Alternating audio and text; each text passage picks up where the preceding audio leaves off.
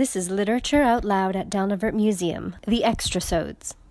Hello again. Uh, my name is Charlene Van Beekenhout. I'm the programming director at Dalnavert Museum, and uh, this is Extrasode 5 mm-hmm. of The Time Machine by H.G. Wells, and we are joined by Dr. Christopher, who is an associate professor um, in the Department of English and Writing Studies from the Western Western University. Uh, welcome, and thanks for coming back. Oh, well, thank you. Uh, it's been a, a, real pleasure to be, be a part of this and to be um, seeing, you know, listening to and watching the, the podcast. It's been good. Wonderful. I'm so glad that you were our first uh, guest on the show, on the show, on this podcast show. Show. And, uh, and, and now you'll be our final guest to wrap everything up. We've come to the end of the novel um, where we finished all, we we did the 16 chapter plus epilogue version, mm-hmm. and we've done all of those. We listened to everything, so no spoilers anymore. We're we're we're there. We're going to mm. reveal all. We're going to talk about the end, okay. the end of the Earth, evolution, very very far into the future. What can you tell us about Victorian ideas or responses to evolution? No, well, yeah, let's begin with the end, right? Mm. Victorian responses to evolution. Well, let's leave aside um, the more obvious um, rejection of evolutionary thought by conservatives and sometimes some religious thinkers um, who simply rejected it to court because it um, it's, it seemed to reject God's law uh, and seemed to abolish any place for faith in the world. Um, and so they would have no time with it. Uh, though there are still people who reject evolution. I, I think the Vice President of the United States is, is one of those people. Let's leave that aside and let's talk about the people in the late 19th century, like Wells, um, who were increasingly inclined to accept the basic tenets of evolutionary thought. And that's true that by the time that Wells is writing The Time Machine, the initial reaction to uh, Darwin's thought had largely subsided. And by the 1880s and 1890s, Darwin's increasingly be accepted as, a, as truth. Sure, there are people who just are never going to buy it, and that's true today. Mm, but by the 1880s and 1890s, Darwin's definitely marks a major innovation in the development of scientific thought and indeed the emergence of secular society. So let's talk about those people who kind of buy evolution and what their responses were to it. Two principal reactions, I would say. First, uh, the idea of progress. And second, the idea of degeneration. The idea of evolution seemed to support two very divergent ways of understanding history. It was possible that evolutionary thought could be used to figure history as a progressive developmental process that was moving towards perfection. And it was also equally possible to use evolutionary thought to suggest the exact opposite that history was in an imminent mode of decline and that was about to subside into a kind of perpetual dissolution. Um, so let's talk about the first of those, the idea of progress. Um, for many Victorians, especially for those who became associated with something called social Darwinism, Darwin's theories of natural selection um, in which he imagined as basically a, as a means of discussing the way in which species, biological species, adapt uh, and change over time. Um, social Darwinists thought that you could take that concept from biology and you could transplant it into sociology. That you could use those same theories of adaptation over time to discuss how it is that societies developed as if societies were like species. Um, and for many social Darwinists, that idea that you could use evolutionary thought to describe how it is that societies develop over large stretches of time offered a handy uh, way of explaining and indeed rationalizing the British Empire, for one thing uh, the apparent innate superiority of the English race for another. These are ideas that certainly had had some currency before Darwin, but in the past, the idea of an innately superior British race, or that the um, that Britain as a society represented a certain culmination of historical progress, these were ideas that would have been couched in religious terms. God chose the British people. But now Darwin lets you do something of the same and say that it's scientific in basis. It's a modern, secular version of a kind of manifest destiny. It's no longer God that chooses Britain to rule over the world. It's nature itself that has seemed, apparently, to choose the British. And the evidence for that? The survival of the fittest. If that's all history is, is the survival of the fittest. And Britain is now uh, in possession of the world's largest empire seems to suggest that that's direct evidence that nature herself must have allowed that to be. Nature chose uh, that. So there you get social Darwinism, and the thought of social Darwinism uh, offers a nice rationalization for things like the extermination of indigenous people. Well, sorry, those people were simply not equipped to survive the struggle of the fittest. And in some curious way, this is not a kind of moral calamity. It is nature itself simply weaning out the weak. And so you can see the ways in which Darwin's thought uh, offers a model of progress that would be well suited towards a culture like the British were in the 1890s that were increasingly imperially minded, that increasingly had to justify the things that they were doing in the world. And Darwin offered a pretty handy way to do those things. Of course, Wells was an ardent believer in the theory of natural selection in our first extra sode, we, we talked about his studies at the normal school where he was uh, working with uh, T.H. Huxley, Darwin's bulldog, uh, one of the foremost speakers and defenders of Darwin's thought. Um, but Wells, like Darwin himself, actually, was really skeptical about this move that the social Darwinists were move, taking, which is to say, taking these bunch of ideas that were developed around biology and moving them into the human sphere of what was now being called sociology. Uh, I don't think Wells bought it any more than Darwin bought it, um, in part because Darwin had no sense at all that there was anything inherently driven towards perfection about evolutionary thought. Just because things change and adapt to their environments over large periods of time doesn't mean things are getting better in any necessary, not in a moral sense or an aesthetic sense or any of that. It's merely the brute fact of adaptation that natural selection explains. It has nothing to say at all about whether or not that adaptation is morally superior or moving to a finer, better way of being in the world. In fact, to a certain degree, I think Wells was deeply skeptical about that idea that evolutionary thought was moving us to something finer and better or that the English race was that finer, better thing to which, towards which all history was moving. And that gets us pretty close to, to the novel, doesn't it? It's pretty much a kind of critique of social Darwinism and the kind of narrow minded egotism of the English mindset. The English who believe that they are the culmination of history, uh, that they are as far as history goes because this is a text that's going to show how how narrow sighted that is, how narrow minded those people are, um, and it's going to explode this kind of bubble world that they live within, in which the present of the now seems to be comprehensive for them, and it's going to suggest that they are deeply misguided. Uh, further, he's going to push this idea in a kind of ironic way. Wells is a very ironic thinker. He's a, a mischievous thinker. He's a playful thinker. And so, what he's going to do is he's going to take the image of social Darwinism, the idea that things are going to get better and better over time, and that there's going to be a moral and aesthetic improvement of the race as we continue to develop over time. He's going to take that image. It's the Eloi, right? The Eloi are the image of a model of history that depicts time moving towards aesthetic perfection and moral perfection. The Eloi are beautiful. They are like the uh, the late 19th century aesthetes um, made manifest. And they're vegans, as you were talking about with, with Dr. Vanessa Warren. They're, they are morally good people. And yet they are childlike, simple minded.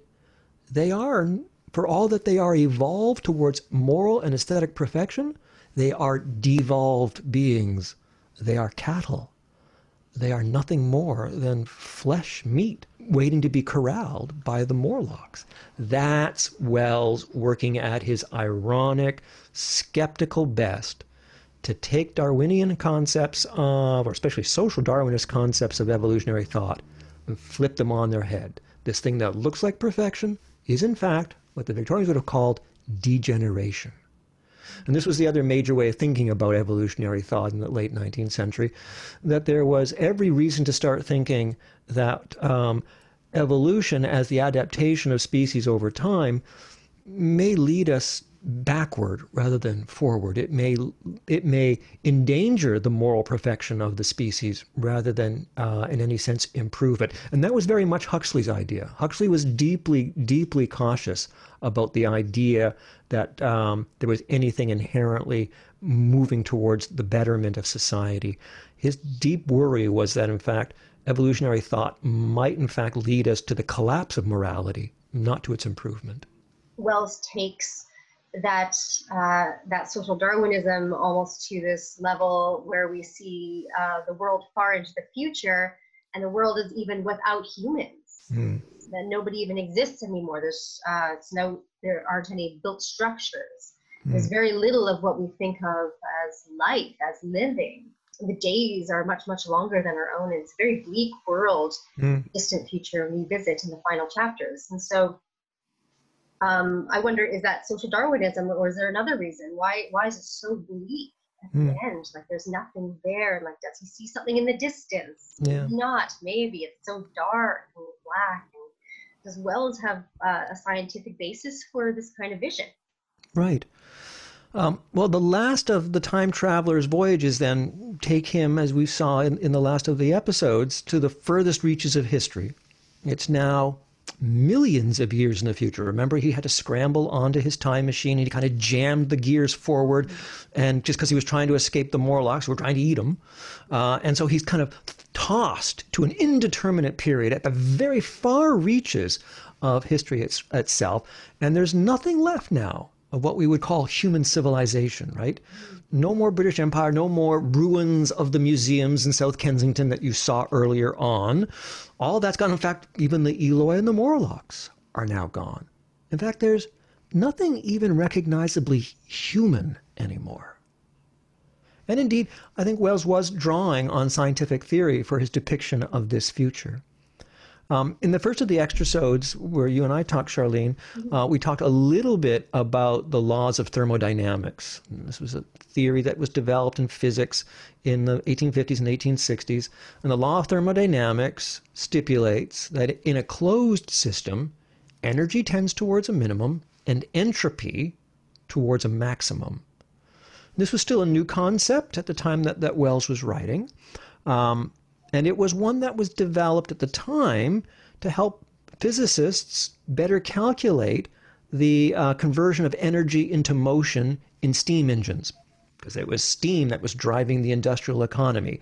And they really needed to have a really fine sense of how much uh, energy you could produce from a steam engine, from, a, from, say, a ton of coal. And so the um, laws of thermodynamics are developed out of that study of the conversion of heat into energy. Um, and they're principally thinking about steam engines uh, of the kind that you see in trains. And just as a steam engine gradually loses power, it, it cools off, so too the physicists came to realize the universe itself did. That there was a perfect analogy between the steam engine and the universe. And so Victorian scientists uh, were able to take the same theories that they used to predict the amount of time it would take a steam engine to cool off.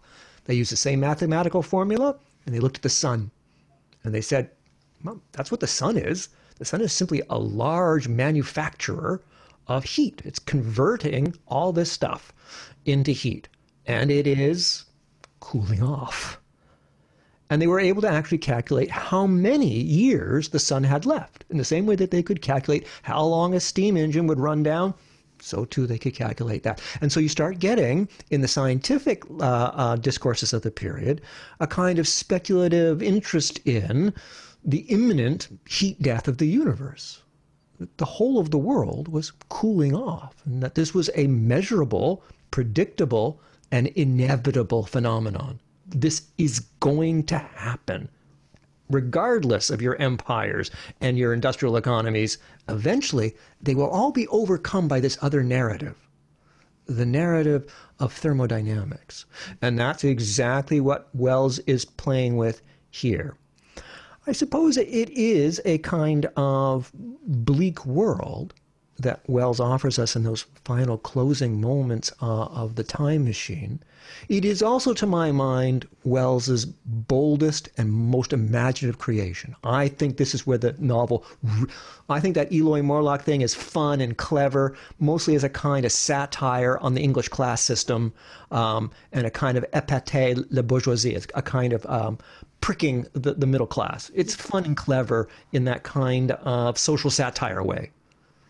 I think conceptually, the really bold move is not the mere satire on the middle class, where the rich the poor are now eating the rich in the way that the rich are eating the poor in the Victorian. That's all that that section is. It's all it is. It's just a play on that idea. The eat the poor, the rich eat the poor, and now he shows the poor eating the rich. Okay, so that's all clever. Those last segments, to my mind, are far more emotionally moving.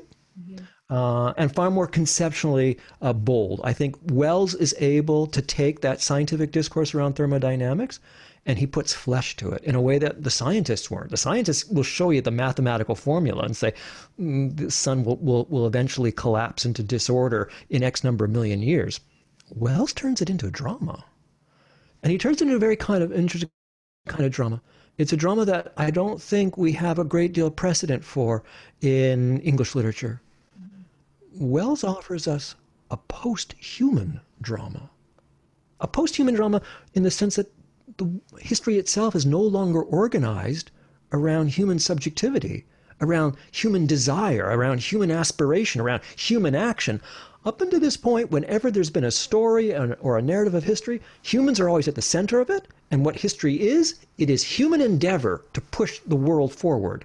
Mm-hmm. Wells offers you a world in which the world is evacuated of humans, emptied of human endeavor. Human endeavor has collapsed, and it has collapsed so long ago, it never even counts. It's not even there anymore. That's a startlingly prescient, bold, conceptual move to make. At this time, I don't think too many others were quite able to do that. So it's very kind of fantastic, but also scientifically based. Mm. And so the time traveler gets back to uh, his time in the 19th hmm. century mm. and uh, recounts this, and our narrator um, is, is recounting this to us as well. But nobody at this dinner party, because it starts off with this dinner party and everybody's there, um, nobody believes him. Mm. Um, they think he's lying upon his return. Um, what do you, why do you think everyone thinks thinks he's lying? Hmm. You know, I think the dinner guests are probably right to question the time traveler um, and the veracity of his tale. Uh, for one thing, it is fantastical. Uh, and he is and has shown himself to be an eccentric, uh, idiosyncratic kind of individual who perhaps is not uh, disinclined to play games on his on his company. He clearly in, delights in a certain kind of performative gesture. Um, so you could imagine them rightly um, having a certain amount of skepticism about him. I think there's some more going on there, though. Um, I think one of the things that's being questioned there is the idea of experience and how it relates to language. And this is a, an important aspect of late 19th century epistemology. Um, as the secular world increasingly takes hold, it does so by readjusting our sense of what constitutes evidence, of what we can accept as the ground or foundation for a truth claim. And in the past, experience, testimony, your own lived account of what you saw could be offered in a court of law. You called a witness, the witness said, I saw him do it.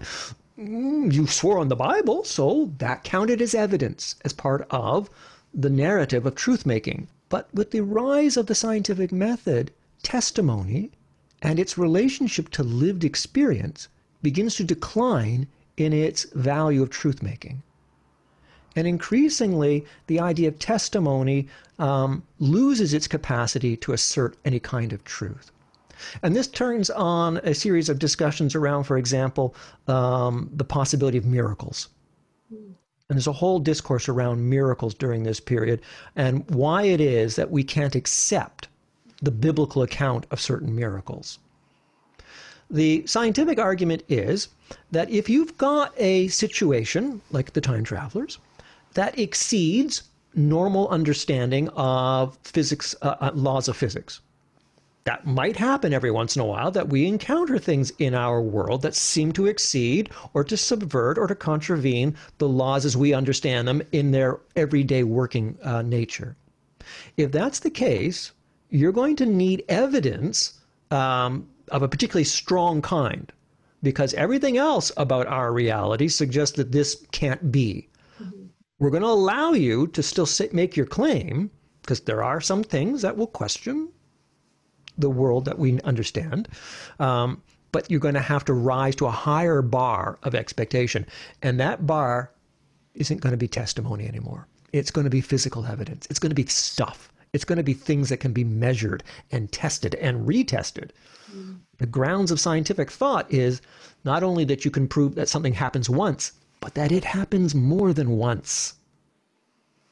Mm. The time traveler is sine qua non. He's a one off. And his only way to testify to this is just that through language, through stories. He tells the assembled group a tale, and the tale doesn't count. In a way, you can see Wells reflecting on his status. He is a uh, writer of scientific romances, extraordinary tales that have a scientific basis to them, but that remain, by and large, illegitimate discounted, fanciful. Um, he's not a serious writer. He's not even going to be given the same kind of credit as a Charles Dickens or a George Eliot. He's a science fiction writer. And so you can kind of see the ways in which Wells is concerned for the decline of testimony and experience uh, and the ability of language to be a medium of these kinds of accounts um, and the way in which they seem to no longer suffice as truth making I think that's part of what's going on here. He's reflecting in the time travelers, the disbelief of the time traveler. I think he's thinking a little bit about the disbelief around this very genre that he's beginning to shape and found, the, the genre of the scientific romance. Testimony and um, evidence, hmm. and, um, all that kind of stuff, um, and language uh, makes me think about uh, memory and um, hmm. how we how we remember things. Um, like the narrator uh, remembers the time traveler after his disappearance. And the story uh, he tells is like a memorial uh, for mm. the time traveler and, and, what happened. So, what are your thoughts about how memory works in this, mm. in this mm. novel?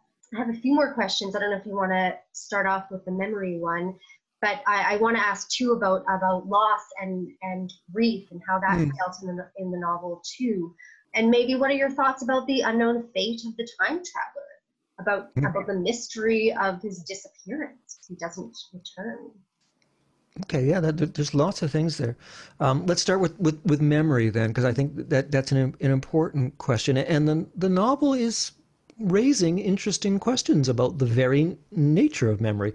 Um, in the simplest sense, the novel is the recounting of past experiences that the narrator, our time traveler, is offering for us. As such, it's a very traditional text. But in this instance, the tales that the narrator is recounting, the memories, are the memories of things yet to come. Which is to say, he is not recalling the past and then using the capacity of language to represent the past with that hyphen in there to, to make the past present to us. He's remembering a future that has yet to come, may, may not come, I suppose. And so we are expected at that point to start thinking about what would it mean to remember the future? Mm-hmm. In what sense is memory always haunted by its own future as much as it is merely the recollection of a past, memory itself is in some senses conditioned by the time in which it will become, in which it will be offered to us as the recollected. Uh, so it's a really interesting problem around the memory of something in this text. Um, what would it mean to remember the future? And then, if you were remembering a future, how in what sense is that a memory? And how is that not, for example, a prophecy or an intuition or a foretelling?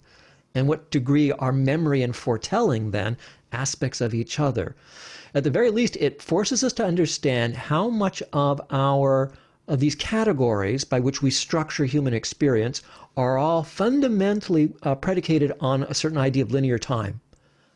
All through all these categories, the moment you give up linear time, the categories fall into disarray. And the forms of knowledge making that they make possible are also open into doubt. You enter into a much more indeterminate, ambiguous world where it's actually very hard to tell what's right and what's wrong because you can no longer tell what's past and what's future. It's hmm. interesting in that part. I mean, that's a big part of what Wells is doing. The fundamental insight to the novella is we always think in three dimensions, but in fact, physics tells us a fourth dimension. What if we start admitting the fourth dimension of time into our epistemological categories? And one of the things the novel does then is simply upend everything, because the moment you put time into it, everything starts looking much stranger and much weirder. Uh, I think that that's a really valuable uh, result from the text, that it does that by forcing us to think the temporality of our categories of knowledge and understanding. Um, grief the time traveler's grief is also important, isn't it? Because the time traveler clearly, in some senses, grieves Weena and grieves. I don't think he particularly grieves the loss of his buddies back in London uh, at the dinner party. It doesn't feel like he's strong. Like when he's in the future, you don't think he, he doesn't really seem to be grieving the past he left behind. But when he gets back, the section that we're talking about, it, it does feel like there is a kind of uh, elegiac quality for it, and, and it does center around that figure, not the not the images of the little of the crabs on the terminal beach staring into the twilight sky of a dying sun. I don't think there's any nostalgia for that. It's the Weena section uh, and his relationship with, with Weena uh, and that momentary glimpse of that childlike, Edenic like experience th- that he had there. Okay, um, so there is some sense of loss here, but what would it mean to grieve something that is in fact not lost, but is in fact yet to come? He's grieving for something that, for a woman who's not even born yet. Mm-hmm. And so grief itself becomes a kind of uh, way of troubling temporal landscapes. The past and the present, too, get you know, kind of um, come into collision around each other. Grief is, is something that seems to sort of uh, stall time. It makes linear time, it upsets linear time. It, grief always does that. Grief kind of um, so closely attends in such an intensive fashion to the thing that's lost that time loses its forward mobility. You're stuck in the past. What would it mean to be stuck in a future? And I think the novel's kind of fascinated by by just that problem, which takes us, I guess, to, to the last of your questions about the, the time travel, the unknown fate of the time traveler, the mystery of his disappearance. How wonderful it is. Let's just take a moment to uh, admire um, the perfection of this choice on Wells' part. And I'm thinking just from a storytelling point of view just from the simple way of organizing this narrative so that it feels satisfying. Imagine how unsatisfying this tale would have been if the time traveler just settles back into being a bourgeois English scientist and furniture maker. Yeah. Um, or if he had to do something like, I don't know, like if he was called into a court of law and he had a judge have to stand over him and, and decide whether or not what he was telling was true imagine the way in which the grounding of this speculative flight of fancy, this bold venture into a kind of untrammeled future, if it all got drawn back to the quotidian, the ordinary, the narrow minded, the dogmatic, the mutton eating English gentleman, and he got stuck in that world. Instead, what you have is a text that does something quite different you have a text that ends on an opening. That enclosed temporal world, that bubble, that self satisfied, narcissistic world in which all the English seem to live in in the frame narrative, is punctured. There's an escape valve, there's a route that goes outside it. And the time traveler disappears into this unnarrated and indeed unimagined beyond. And it suggests then that the world in which the English, the reader, lives within, this self sufficient, all encompassing presentness of the now, is in fact opens onto and is required to open onto something beyond itself, something yet unthought. And so the narrative itself opens to the unthought, to the pain of the unthought, to the unnarrated of the unthought, and leaves us with precisely that possibility of the thing beyond the world that we live within. And that makes our own world feel much less substantial, much less enduring, much less all encompassing. There is something outside us. And that's a really kind of powerful thing to do for us to use this narrative to open the world of our reading to something beyond the presentness of our own world. Mm-hmm. Yeah, and we get to think about, we get to use our own imagination of what he's mm. doing. And I like it because uh, um, it leaves him changed. We know he's changed. Mm. Um, we know that he started out somewhere, he went into the future maybe as a lark, mm. whatever, scientific interest. And he's he, it, it changed him, and now he's in search of of something, whatever it is. And I like that from that, that is nice. Yeah, I, I, I like that point um, that he has changed and that the, the changes of a notable kind. This character who seems so inconsiderate of feelings and niceties and proprieties, uh, a man who seems entirely driven by scientific pursuits, uh, very Promethean in that kind of way, um, very much the mad scientist that you were talking about. Uh, he's a guy who comes to learn something about the value of human interactions. And then the text itself then um, imagines him perhaps going in pursuit of precisely that. You can imagine that, that his escape into a future is an escape um, in which he goes in pursuit of enduring, valuable human relationships. I like to think that maybe he's he's trying to get back to Weena somehow. Mm-hmm. He thinks he can um, which brings me to my my closing thought here. The narrator keeps the two flowers that Weena gave to the time traveler. Um, came back with these these uh, flowers um, that um, everyone at the dinner party thinks, oh, they are kind of strange looking, mm-hmm. Um, giving a possible veracity into what he was saying, uh, with the story he was telling. Um, the flowers remind him that when everything else is gone, um, this is quoted in the epilogue here, mm-hmm. gratitude and a mutual tenderness still lived on in the heart of man.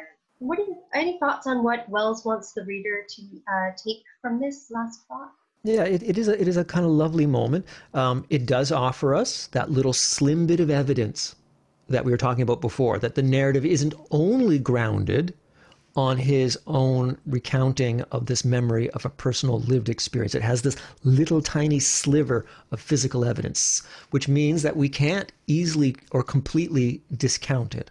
There is a physical evidence for this, and it's these two little flowers that he has brought back with him. It's not enough to substantiate the account. The account still has to reside in this speculative mode of the possible. Maybe it's true. He doesn't allow it to be fully grounded in the dogmatic certainties of physical fact.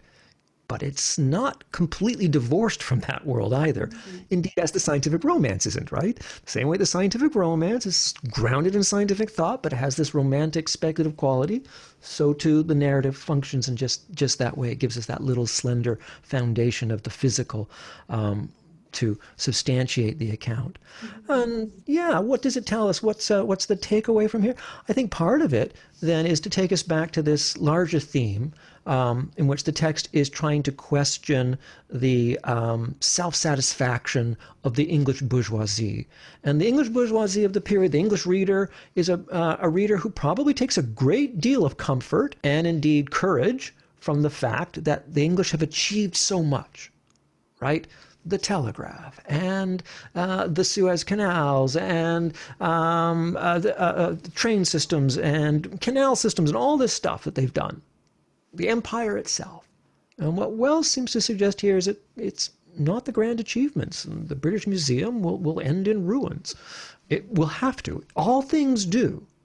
If that's the case, if all things are fundamentally subordinate then to the, the laws of thermodynamics, what matters? Where do you count? Where do you find value in life?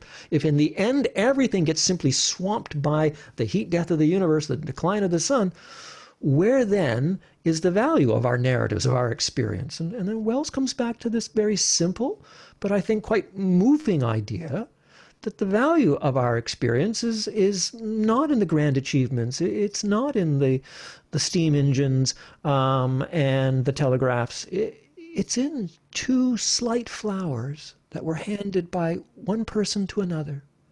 And in the simpleness of that gesture, the honesty of that gesture, the smallness of that gesture, those little half forgotten moments of kindness and tenderness, those are the things that count. And it's a kind of lovely thing for to leave us, maybe especially in this time in which you and I are talking today. Maybe that's not a bad thing for each of us to remember right now, even as we look at each other across the distance of the interweb, facilitated by the grand achievement of our technological prosthesis. What matters right now what matters to me right now, Charlene, that mm-hmm. smile on your face, that that that glint, that glint in your eyes that I can see across that distance, that moves me much more than the the wonders of Zoom. So lovely. I totally agree, and I love seeing your face, even though I know you have that great microphone and and all the technology and stuff. But yeah. it's you know this kind of interaction is is so important, and exactly especially now um, we can at least take comfort that we can have we can have this. Um, is there anything else that you wanted to add? Uh, the time machine. I think that's a, probably a pretty nice moment to end on. If I wanted to leave somebody with something, I think I'd like to leave that moment with with the time traveler taking back this simple fact uh, of Weena's flowers. It's nice. I think that's the nicest thing to live with. Yeah, yeah, it's great. I'm sure that's what H.G. intended uh, to leave us with. This has been incredible. Thank you so much for participating and um, and giving us your time twice uh, mm. for both extra sods. And it's just been a great conversation. And I loved ha- uh, talking with you and uh, getting all your um, expertise on this on this novel. So thank you so much. Well, thank you so much for asking me, and best of luck to all of you people at the Dalnavert. Thank you so much.